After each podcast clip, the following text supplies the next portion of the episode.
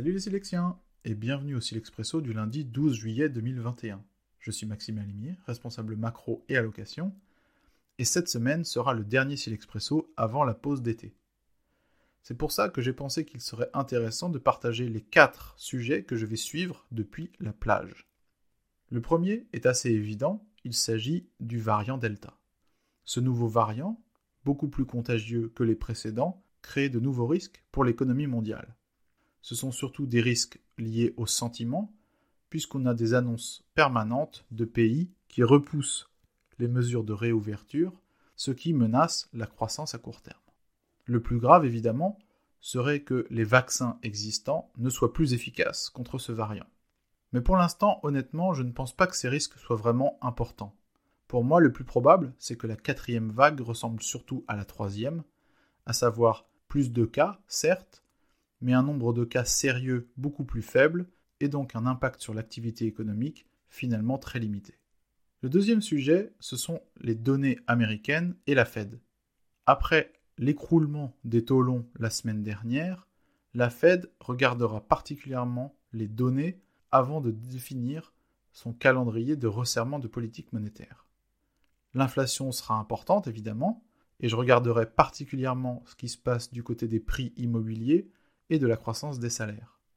Mais la normalisation du marché du travail sera aussi importante et devrait s'accélérer dans les prochains mois, comme on en a parlé la semaine dernière, à mesure que l'allocation chômage expire dans les différents États américains. Pour moi, cela remonte fortement la probabilité d'une transition vers un resserrement monétaire dès septembre.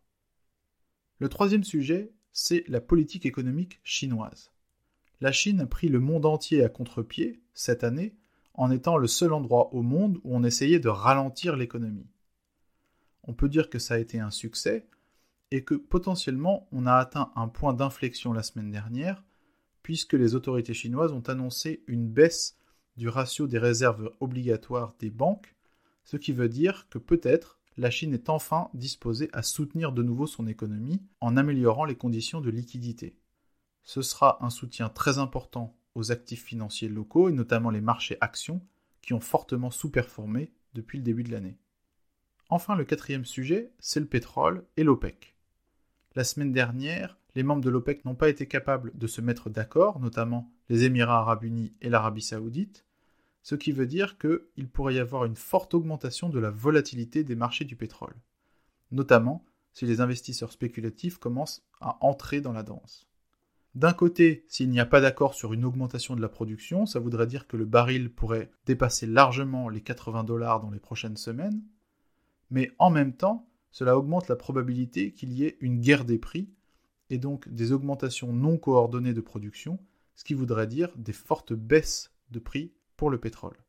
Ce qui se passe sur le pétrole a de quoi déstabiliser les marchés financiers et notamment l'inflation, puisqu'on est précisément à un moment où les banques centrales sont en train d'amorcer leur transition vers un régime plus restrictif. Voilà, c'est tout pour aujourd'hui. Si vous voulez en savoir plus sur nos idées et nos solutions, n'hésitez pas à lire notre Select Snapshot dans votre boîte mail en fin de matinée. Je vous souhaite à tous un très bon été et n'oubliez pas, sortez ce parquet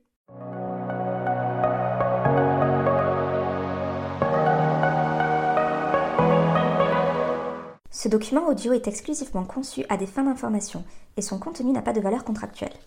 Il n'est pas destiné aux personnes qui seraient citoyennes ou résidentes d'un pays ou juridiction dans lesquelles sa diffusion, sa publication, sa mise à disposition ou son utilisation seraient contraires aux lois ou aux règlements en vigueur. Ce document audio ne constitue pas et ne doit pas être interprété comme une offre de service d'investissement, un conseil en investissement ou une recommandation d'acheter, vendre ou conserver un instrument financier. Les données chiffrées, commentaires et analyses figurant dans le présent document audio reflètent le sentiment de Silex sur les marchés, leur évolution, compte tenu du contexte économique et des informations possédées à la date d'enregistrement du document audio et ne sauraient toutefois constituer un quelconque engagement ou garantie de la part de Silex. Ils peuvent ne plus être pertinents au jour où il en est pris connaissance.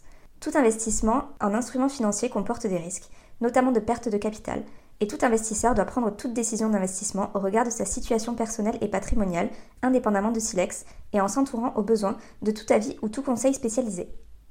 À défaut d'indications contraires, les sources d'information sont celles de Silex. Silex se réserve le droit de modifier à tout moment le contenu et les termes de ce document.